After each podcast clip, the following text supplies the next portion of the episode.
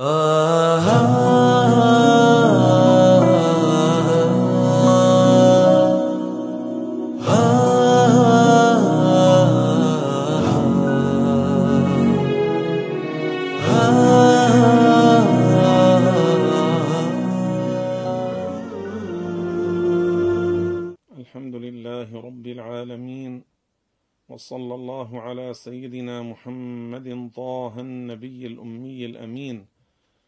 العالي القدر العظيم الجاه وعلى آله وصحبه ومن والاه. وأشهد أن لا إله إلا الله وحده لا شريك له. وأشهد أن محمدا عبده ورسوله وصفيه وحبيبه وخليله صلى الله عليه وسلم وشرف وكرم وبارك وعظم. وعلى جميع إخوانه من النبيين والمرسلين وآل كل وصحب كل وسائر الأولياء والصالحين. أما بعد إخواني وأخواتي قبل الله تعالى منكم صالح الأعمال وأعاننا وإياكم على الصيام والقيام ورزقنا وإياكم حسن الحال وحسن الختام. فمن إرشادات ونصائح مولانا الشيخ المرشد الإمام الهرري رحمه الله رحمة واسعة أنه قال حفظ اللسان يساعد على حفظ الدين. اولا ينبغي أن ننتبه لهذه العبارة ولهذه الكلمة ولهذا القول الذي جمع الكثير من الفوائد والذي جمع الكثير من العناوين والمواضيع تحت هذه العبارة المختصرة حفظ اللسان يساعد على حفظ الدين. لو أردنا أن نشرح هذه العبارة لبدأنا بقول الله عز وجل ما يلفظ من قول إلا لديه رقيب عتيد. اذا يفكر العاقل الإنسان يقول أنا إذا أردت أن أتكلم فهذا الكلام لأي غرض لأي سبب هو لخير لمنفعة لفائدة في قراءة قران في ذكر الله في الصلاة على النبي صلى الله عليه وسلم في الأمر بالمعروف في النهي عن المنكر في الكلام الطيب الحسن في الكلام الذي يصلح بين المتخاصمين. هذا الكلام هل هو فيما يعود بالنفع والفائدة علي وعلى أهلي وعلى الناس؟ إن كان من هذا القبيل وتحت هذه العناوين فليقل وليكثر. أما إذا كان الكلام الذي يريد أن يتكلم به من نوع الحرام والكفر والغيبة والنميمة والشر والفساد وسب الناس ظلما وعدوانا بغير حق والافتراء على الناس وأكل حقوق الناس وإيصال الضرر للناس ونشر الفساد في المجتمع فتذكر أن الملك يسجل عليك. ما يلفظ من قول إلا لديه رقيب عتيد.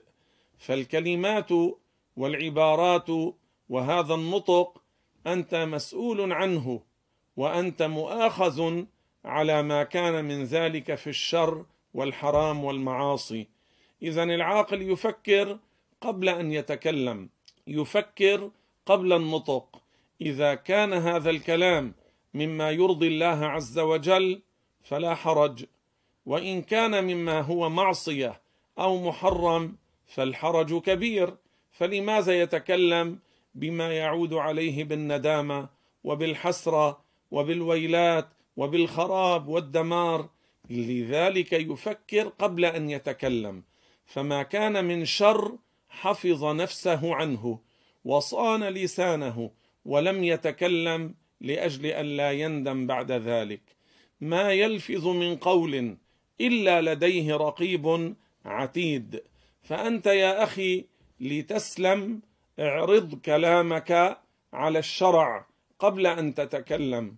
قبل أن تتكلم فتصير أنت مأسورا لهذه الكلمة وتصير تحتها وتصير حاكمة لك قبل أن تنطق بها فكر هل هذا الكلام يرضي الله عز وجل أم لا؟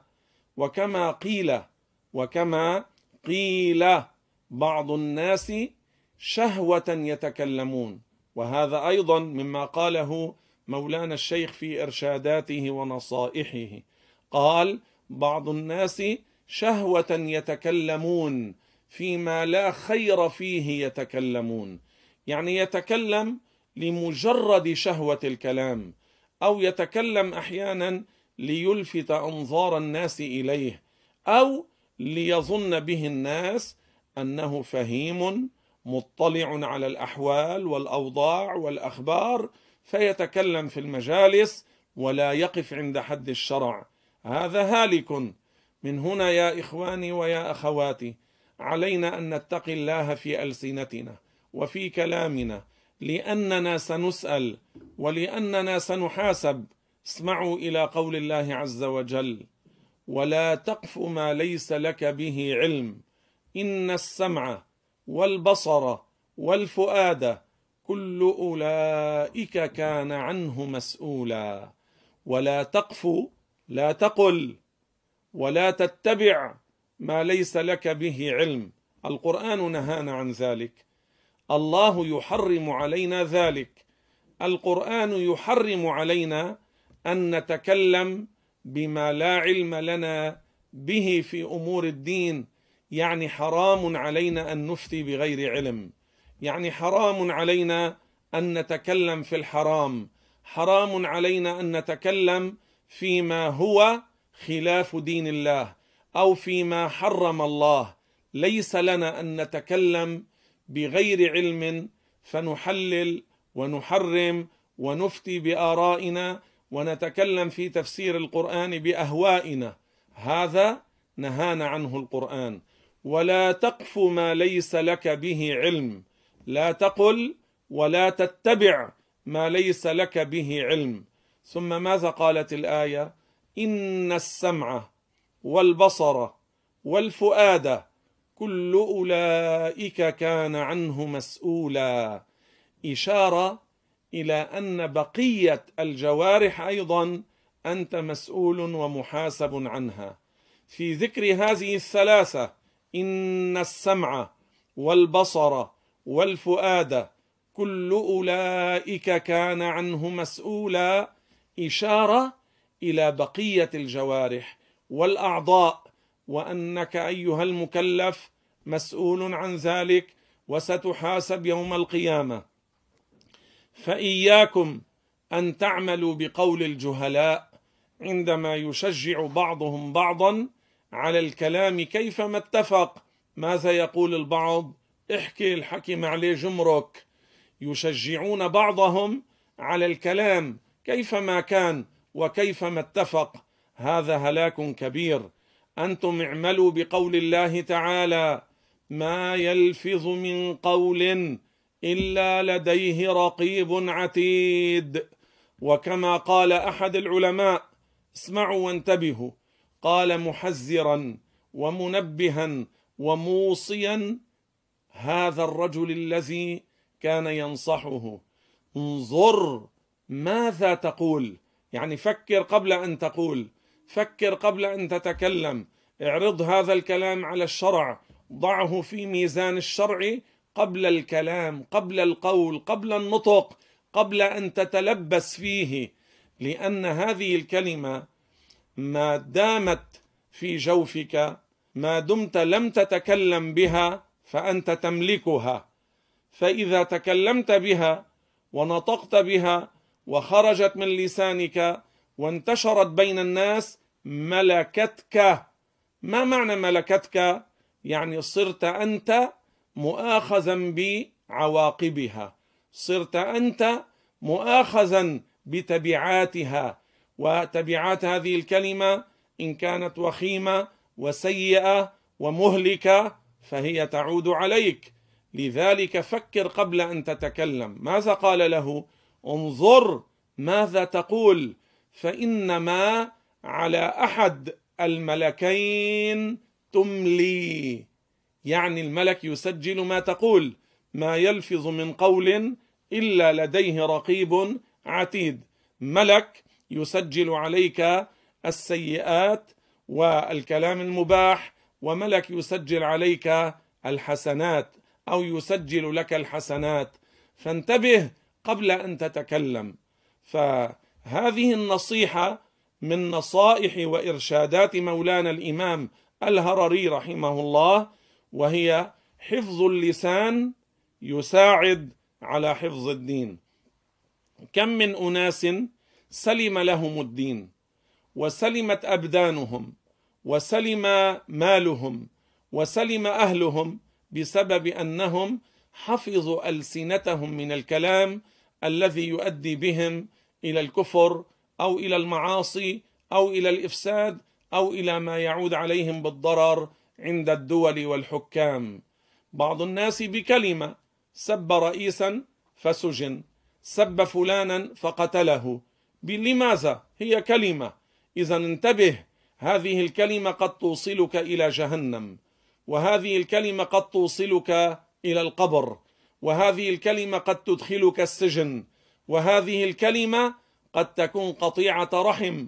هذه الكلمة قد تفسد بين الأحبة قد تمزق الأهل والأقرباء قد تمزق الأسر والعائلات. كلمة أنت تقول هي كلمة قلناها. ماذا حصل؟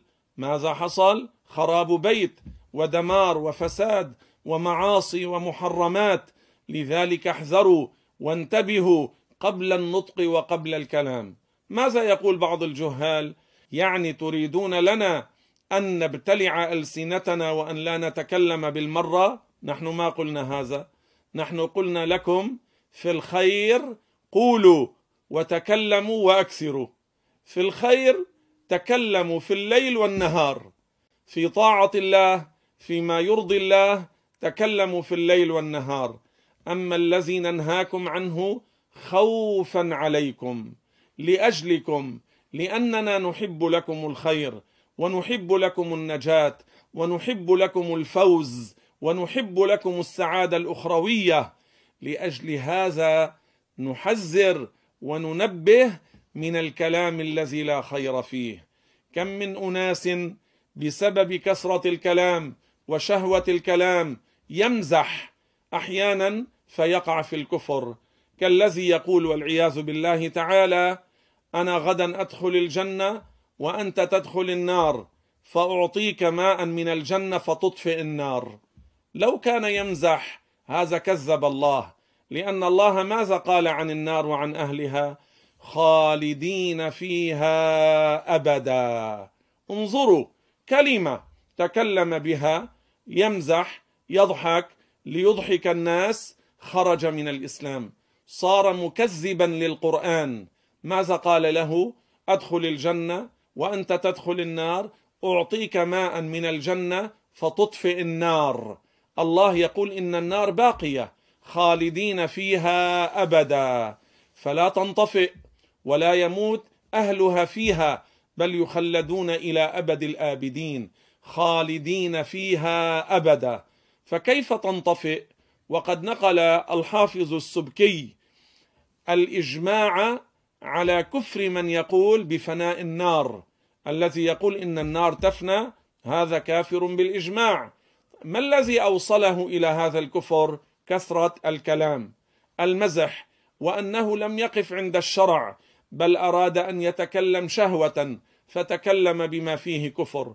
وأيضا من هذا القبيل ما يحصل اليوم من كثير من السفهاء يكون مثلا يزني أو يشرب الخمر أو امرأة تعمل السحاق أو رجل مع امرأة يعملون ما يسمى المساكنة يعني تزني به ويزني بها ويقولون نسميها مساكنة يعني يجربها وتجربه قبل الزواج بزعمهم ثم يعترض عليهم بعض الناس وهم يكونون على زعمهم في جلسة مباسطة.